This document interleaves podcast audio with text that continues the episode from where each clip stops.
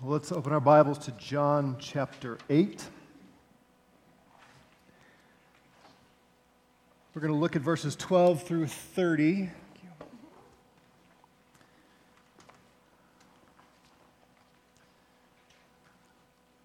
For those of you who come to the men's Bible study on Fridays, you may be saying, That's not the passage that uh, we were told. That's true. We added a few verses on the end. We're going to look at uh, this passage through verse 30.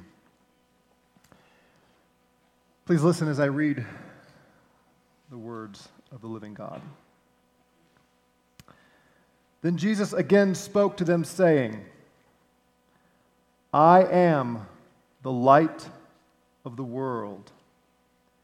He who follows me will not walk in the darkness, but will have the light of life.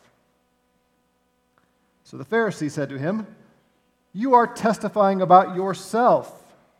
Your testimony is not true.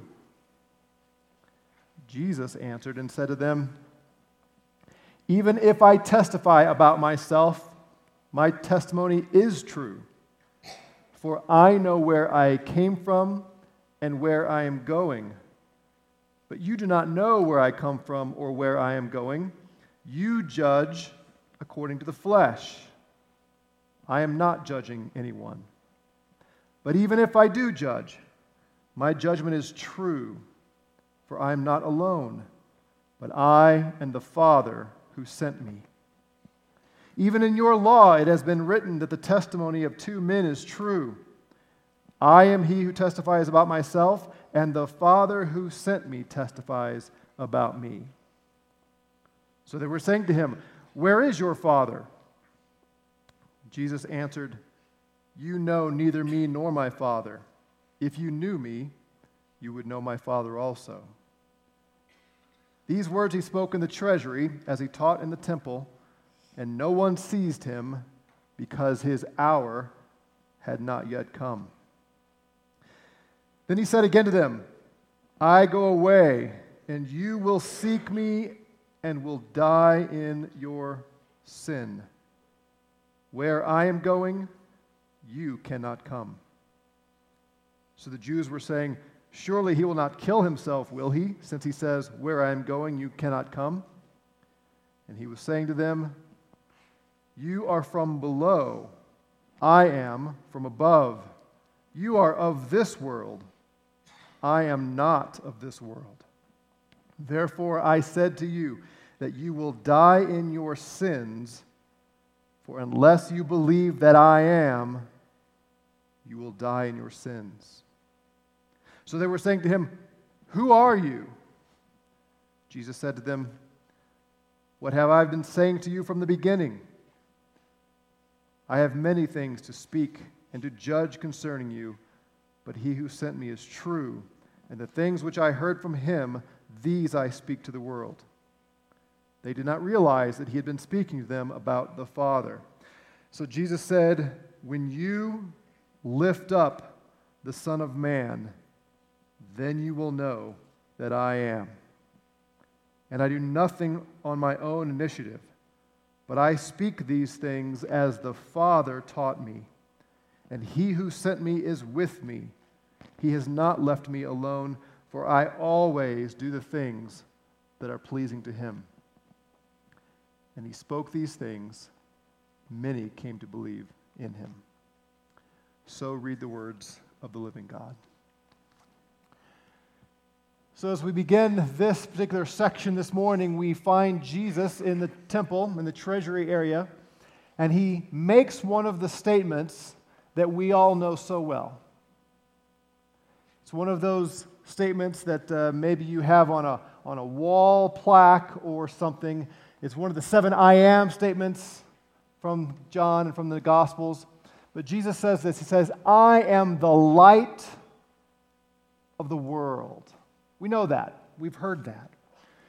But the Jews would have understood this very significantly. Light was a very common word in the Old Testament in a variety of ways the light of the world. Uh, one of those places is in Isaiah chapter 49. Let me just read this to you. This is when God is prophesying of the coming of his servant, who we now know is Jesus. The servant would come. And here's what God said It is too small a thing that you should be my servant to raise up the tribes of Jacob and to restore the preserved ones of Israel. I will also make you a light of the nations, so that my salvation may reach to the ends of the earth. Thus says the Lord, the Redeemer of Israel and the Holy One, to the despised one, to the one abhorred by the nation, to the servant and rulers. Kings will rise and see, princes will bow down because of the Lord who is faithful. So here God's prophesying this servant, when he comes, he's going to be a light not just to Israel, but to all nations, and his salvation is going to go to the ends of the earth. Another very uh, common illustration in the Old Testament of light is if you think back to when God rescued his people from Egypt, when he delivered the Jews from Pharaoh and he led them to the promised land. Do you remember how they knew to follow God? During the daytime, what they see? A cloud of smoke, right? But at night, a cloud of smoke would not be very helpful because it's dark at night. So at nighttime, he was a pillar of fire. Now, think about a day when you didn't have any artificial lighting no street lights, no house lights, no stoplights, no lights. And in the darkness, there is a fire floating overhead, lighting up the whole region, and you could follow through the darkness there. So when Jesus says, I am the light of the world, and he who dwells in darkness will see the light and all that, they would have thought of that imagery as well. But there's another passage that sticks out in my mind as I think about this Isaiah chapter 9. Listen as I read from Isaiah chapter 9. God says, there will be no more gloom for her who was in anguish. In earlier times, he treated the land of Zebulun and the land of Naphtali with contempt, but later on, he shall make it glorious. By the way of the sea, on the other side of Jordan, Galilee of the Gentiles, the people who walk in darkness will see a great light. Those who live in a dark land, the light will shine on them. You know this passage, right? Did you notice the, the region he's talking about? The, the, formerly the land of Zebulun and Naphtali, he said, I treat you with contempt, but I'm going to do something in Galilee. Do you remember two weeks ago when we looked at the Pharisees and when they were rebuking Jesus and rebuking the, uh, the, the, the, police officers who were sent to arrest Jesus? And they came back and said, Nobody ever has spoken like this guy. Uh, that's why we didn't arrest him, because he, he just confounded us. And you remember the Pharisees said, Are you kidding me? Are you guys believing in him too? Search the scriptures and see that no one arises from where? Galilee. They should have searched the scriptures because God had said, I'm going to do something in Galilee of the Gentiles. I am going to bring a light to the people who live in great darkness. Those who live in the dark land, the light will shine on them. You will multiply the nation, he says. You shall increase their gladness. They will be glad in your presence as with gladness of harvest, as men rejoice when they divide the spoil.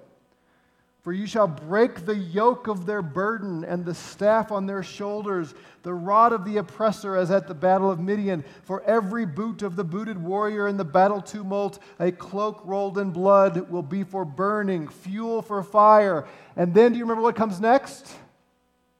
I know it's not Christmas. It's not December, but this is not a Christmas only verse. You're actually allowed to believe this and read this in May. Here's what this is why they're going to be glad. This is how the light is going to shine in the darkness. For a child will be born to us, a son will be given to us. And the government will rest on his shoulders, and his name will be called, say it with me, Wonderful Counselor, Mighty God, Eternal Father, Prince of Peace. You can't do it without singing Handel, can you? Prince of Peace. There will be no end to the increase of his government or of peace on the throne of David and over his kingdom to establish it and uphold it with justice and righteousness from then on and forevermore. The zeal of the Lord of hosts will accomplish this.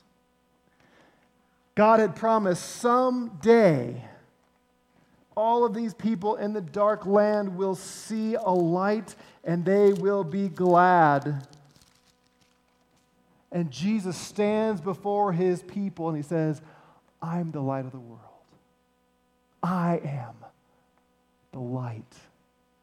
Whoever believes in me will no longer dwell in darkness, but will have the light of life.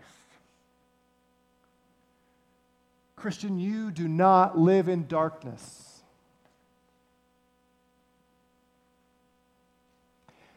In the scripture, darkness is an image of so many things. Darkness is a place or a, a, situation of terror.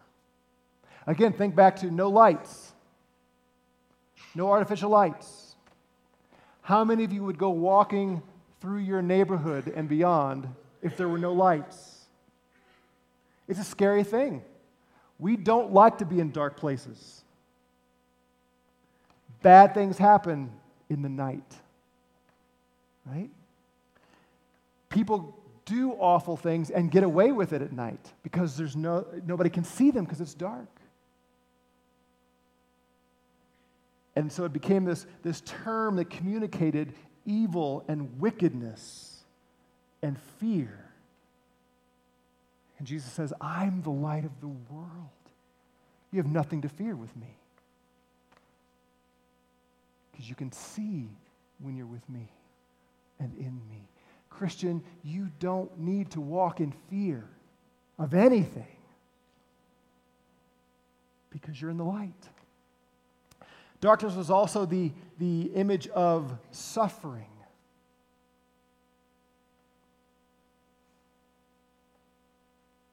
And the ultimate suffering, God's judgment. We see darkness used over and over again in the Old Testament to symbolize God's judgment upon sinners. In Christ, we do not walk in that darkness. We are not afraid of God's wrath because we are forgiven. We dwell in the light in Christ. Notice he says, Those who who, uh, who follow me do not dwell in darkness, but have the light of life. The life there is eternal life. It's the eternal life he's been talking about over and over again. We know it's coming. So when it appears dark around us, we can look and we can see the light. The light at the end of the tunnel, and it's not an oncoming train. It's the light that's going to eliminate all of the darkness one day. There will be no more suffering.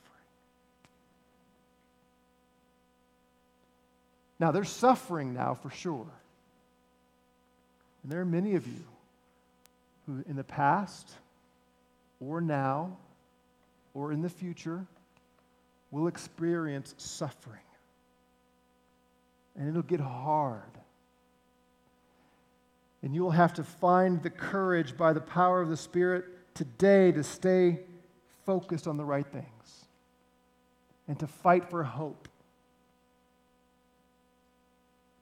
And to keep your eye on the light because it seems like it's really dark. But Jesus says, You do not dwell in that darkness. Life is coming. There is a time and a place coming when all suffering, all obstacles, all disappointments, all frustrations, all pain, relational, spiritual, physical, all of it will be completely done away. And all that is left is paradise, joy, deep and profound happiness, comfort. It's coming. If you're in Christ, it is guaranteed more sure than Helen's promise to come back and see us. I trust her. I take her at her word. But you know what? She might not be able to pull it off because she doesn't control her own destiny. Right, Helen? She wants to come back, but maybe she won't be able to. But when Jesus says, I'm going to eradicate all of the darkness, he has the power to make it so. He says, I am the light of the world. Everyone who follows me, without exception, does not dwell in darkness, but has the light of eternal life. Christian, when it seems like it's dark around you, you have to focus more intently than ever on the coming light. Because you have an enemy that wants to discourage you, who wants to fill your head with lies, who wants to cause you to doubt and say, No, I think that light at the end of the tunnel really is an oncoming train and it's going to wipe me out. No, no, no, no. Keep focused on the light of the world. He will bring gladness, He will bring joy, He will bring victory. That's what He said. Do you believe Him? That's not rhetorical. Do you believe him? Yes. You're better than the Pharisees. Did you notice their response? Nah, Jesus, you're testifying about yourself. Your testimony is not true because you're testifying about yourself. You realize what they're doing here? They are quoting Jesus' words back to him. A couple chapters earlier, this is what Jesus said. He said, My testimony is not true simply because I say it. I have someone else who testifies to me. He says, There's John the Baptist, whom you all used to give some credence to. There is my Father who testifies to me through all these miracles that I'm doing. I couldn't do them apart from the power of my Father. So they're taking that and throwing it back at him. Ah, Jesus, your testimony doesn't count because you're just testifying to yourself. Your testimony is not true you realize that every believer on planet Earth agrees with the Pharisees. They agree with the Pharisees. Jesus' testimony is not true. Jesus is not the light of the world. He is not our hope. He's not the Son of God. He's not been sent by the Father. Jesus is a liar. Every believer who has heard the gospel people you've talked to, family members, friends, people that missionaries have talked to, when someone has told them this is who Jesus claims to be, they said, Nope, his testimony is not true. We don't believe him. So Jesus' response this time is not to engage in any kind of debate, not to give explanation or rationale for his conclusion. He simply says, my testimony is true. Even if I am testifying to myself, what I'm saying is true. Because I know where I came from.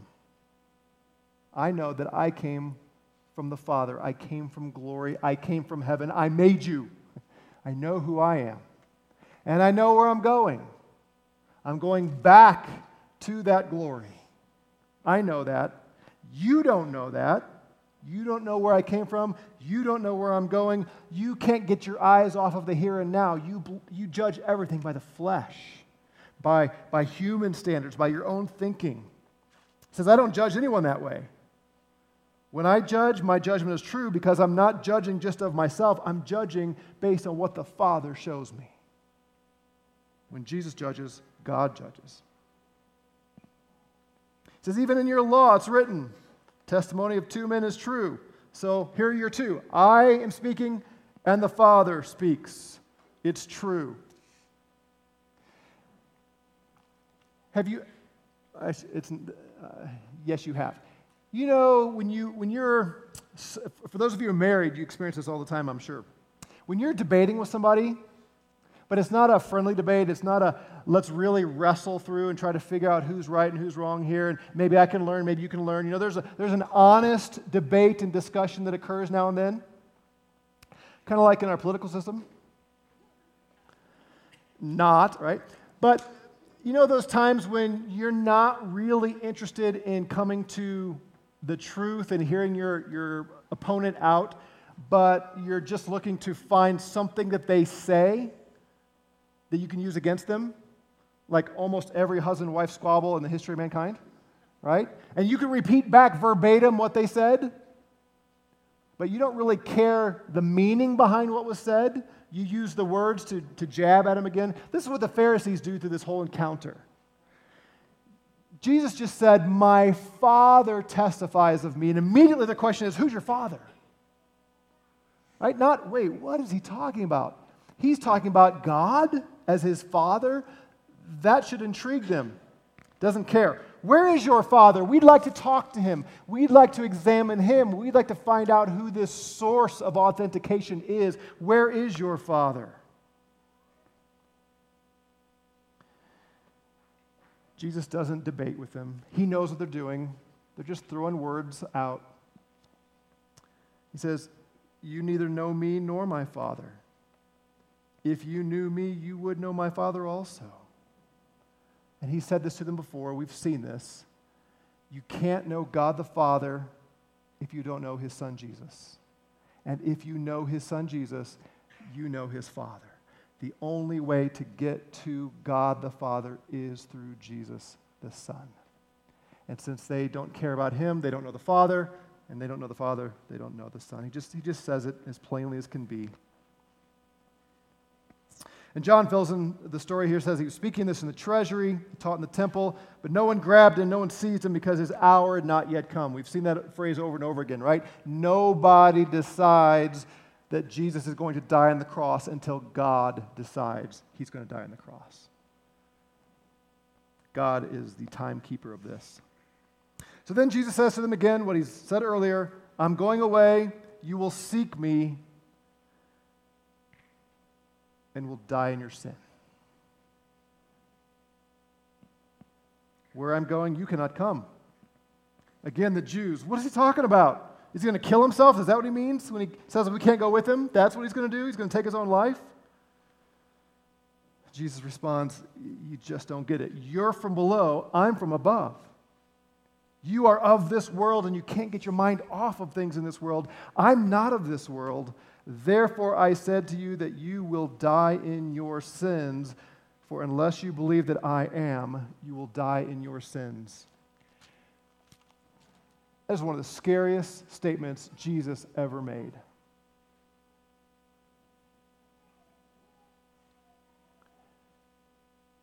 Everybody's going to die.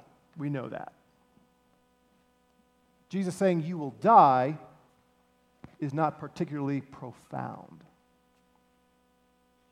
It's not even that significant. Everybody knows that. But he just told these people of God, these Jewish leaders, these men who spent their entire lives studying the Bible, going to church, so to speak, teaching others what God has said, he just told them, You are going to die in your sins.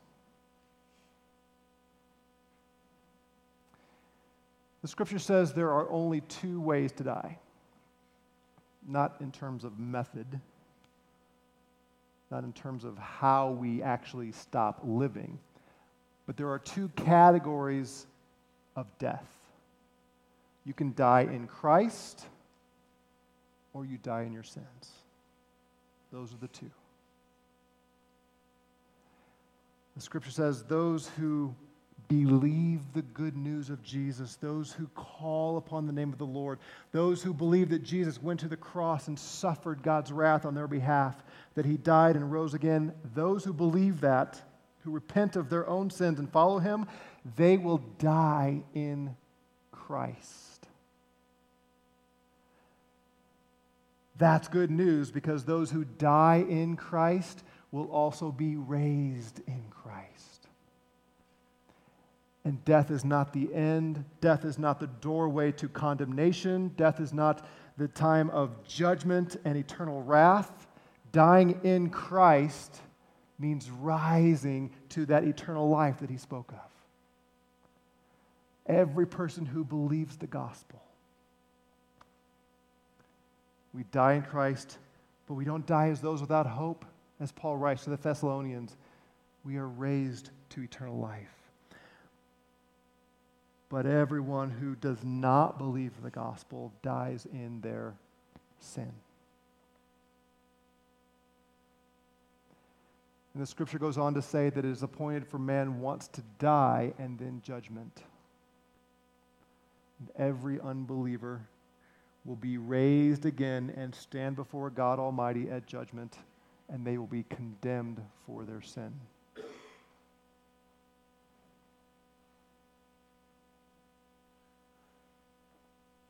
There's only one way not to die in our sin. It's to believe the gospel of Jesus Christ. We don't have a lot of visitors here today, but even if you're not visiting, even if you've been in this church for years, if you've been in any church for years, it does not automatically mean that your faith has been placed sincerely in Jesus Christ. So let me encourage all of you to examine your own hearts as you sit here and make sure. It's one or the other for all of us. Sinner, call out to Jesus. Don't die in your sins. Die in Christ, in faith. These people studied the Bible. These people went to worship. They did all the right things externally, but their hearts were not sincerely focused. Their faith was not real. Those are the two options he lays out.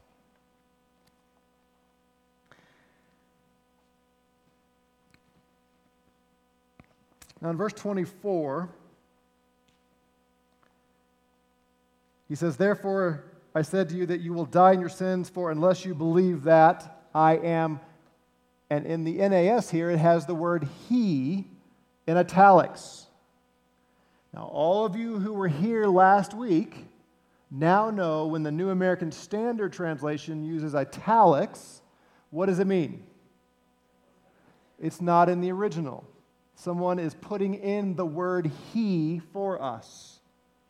I wish they hadn't. Here's what Jesus said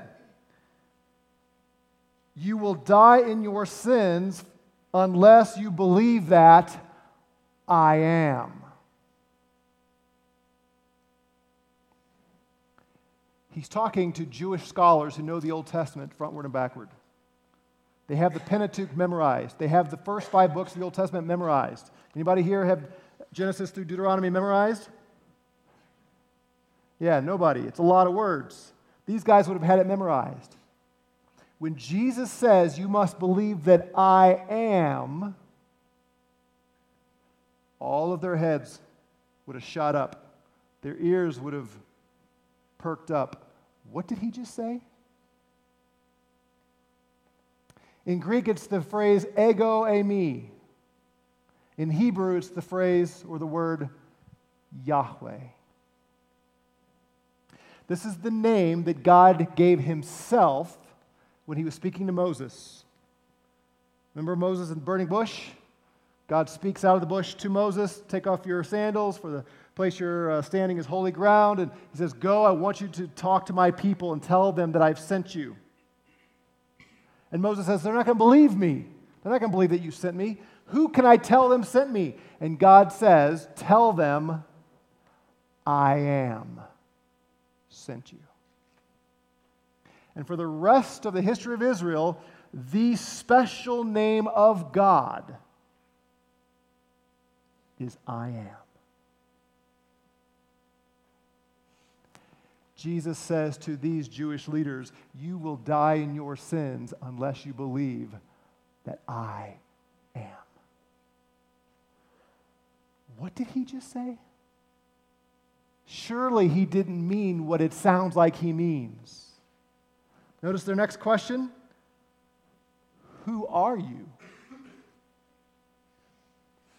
Now, I would love to tell you this got their attention so much that they said, Oh, please tell us who you are. Convince us that you are God. We want to worship you as God.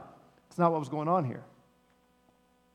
They want him to say it out loud that he's claiming to be God so they can kill him. In fact, at the end of this discourse, which we'll look at uh, down the road a few weeks, he says it again.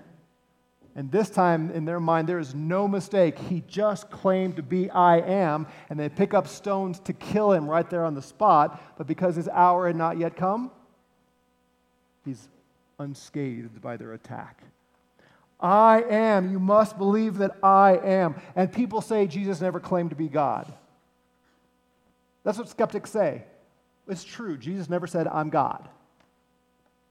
Anybody who knows their Bible, he said it way more specifically than that. I am.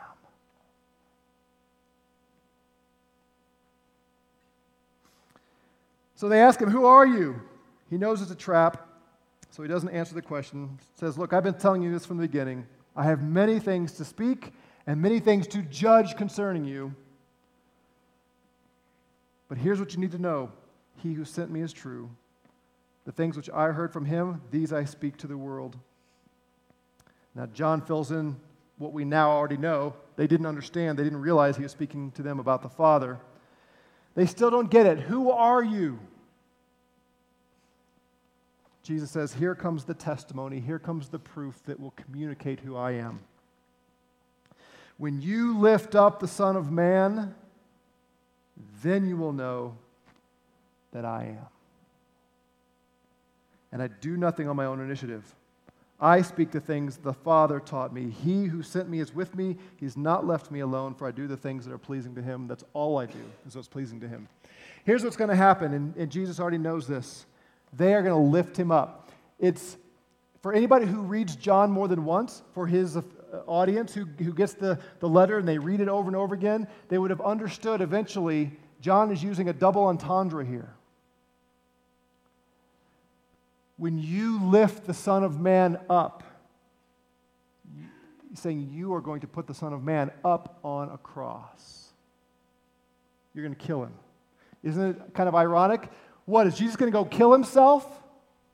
Jesus could have said, No, you're going to take care of that and make sure that I die. When you lift the Son of Man up,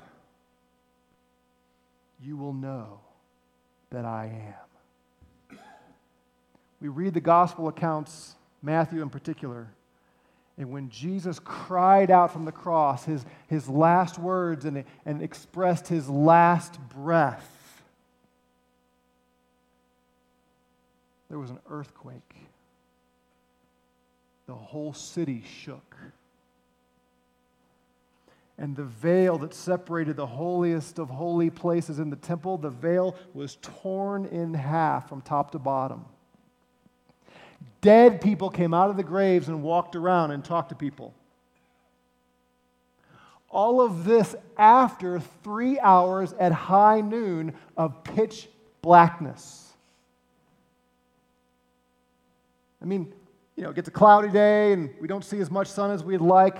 Yeah, kind of dark but the scripture says it was pitch dark at high noon for three hours. All of those things put together got people's attention, and even pagans looked at all this and said, Surely that man was the Son of God. Others went and they were beating their breasts, upset that they had killed that man. Everyone who saw it was struck with, oh, what did we just do? Now, it doesn't mean they repented of their sin, it doesn't mean they believed he was the Messiah, it doesn't believe they were saved, but that got their attention. And now they had to start doing mental gymnastics to wipe away everything they saw and say, no, no, no, that's, he's not really God. But he said, Jesus told him ahead of time, when you put me up on that cross, you will know I am. But part two is that's not the end of his story. He dies, he comes back to life, he walks and talks among some of them, and he ascends to the right hand of the Father where he lives today. And some of these people believed, and now they knew for sure he's God. Because who does that? Who dies and comes back to life? Who predicts their death and their resurrection? I don't recommend you trying.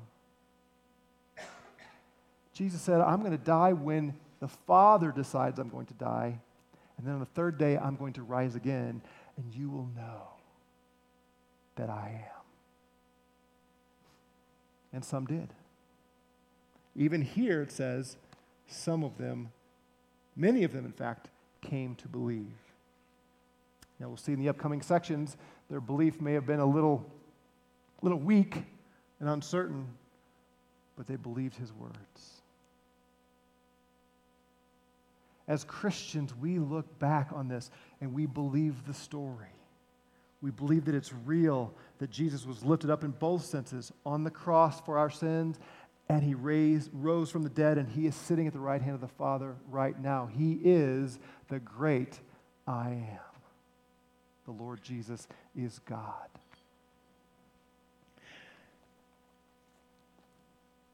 John wrote this letter, this, this book, this gospel, intending people to read it over and over again. And every time you do, you start to see more and more layers, more, more uh, complexity of what John wrote. Uh, brilliant stuff here. One thing I want to draw your attention to as we wrap this up. All the way through this passage, they're concerned with testimony. The, the Pharisees are concerned with testimony, testifying, prove yourself. The word in Greek for testify is martyreo. That's the verb form. We get our English word martyr from that word. In the early church, starting with Stephen, people were killed for their testimony to the death and resurrection of Jesus.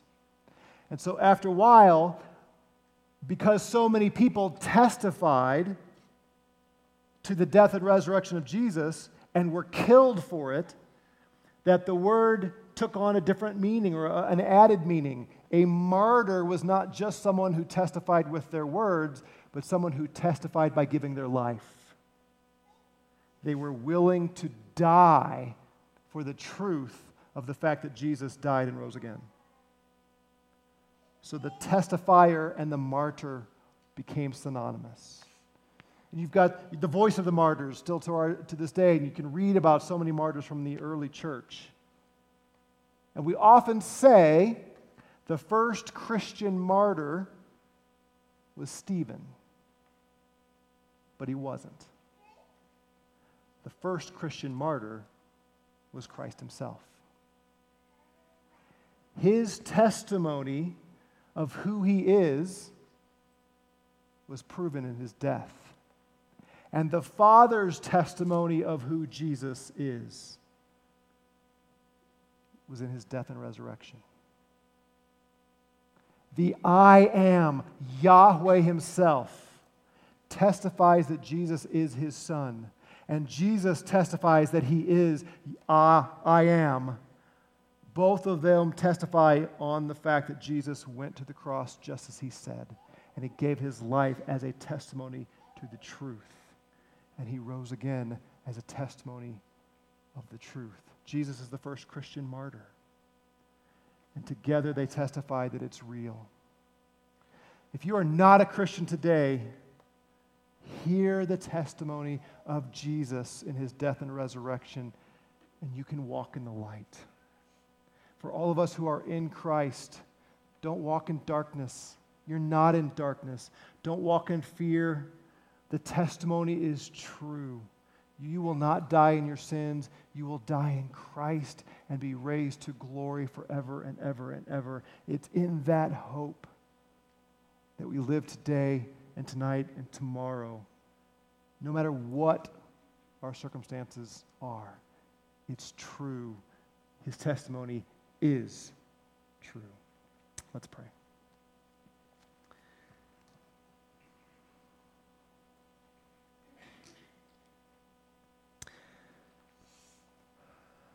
Father, sometimes we can be like the Pharisees. We can be so petty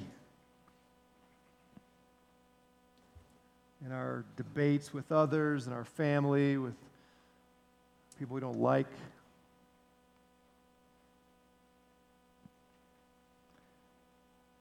Or more significantly, we can be doubters. We can question you constantly. We can be asking questions like the Pharisees who really is Jesus? Who is his Father? We can be tempted to skepticism. Lord, I pray that for the believers in this room, that your Spirit would sweep all that away. That we would see the light, that we would walk in the light so clearly. We have no time for petty disputes and insignificant strife. That we, that we would put away any doubt, that we would believe the testimony. And Lord, for, for those in our midst right now who are suffering, we know that affliction awaits all of us in this life. But I ask that you would draw their eyes to the light. Their hope would not be in the circumstances of this life, but in the one to come, because Jesus is true. May they hold fast to that and endure, persevere in great faith and great hope. And Lord, for all of us who are in the light, fill us with joy, fill us with gladness. May we be so full of joy we can't contain it as we sing, as we celebrate, as we talk to others. That we would be people who live like we believe that it's true for your glory and for the good of all, I pray. Amen.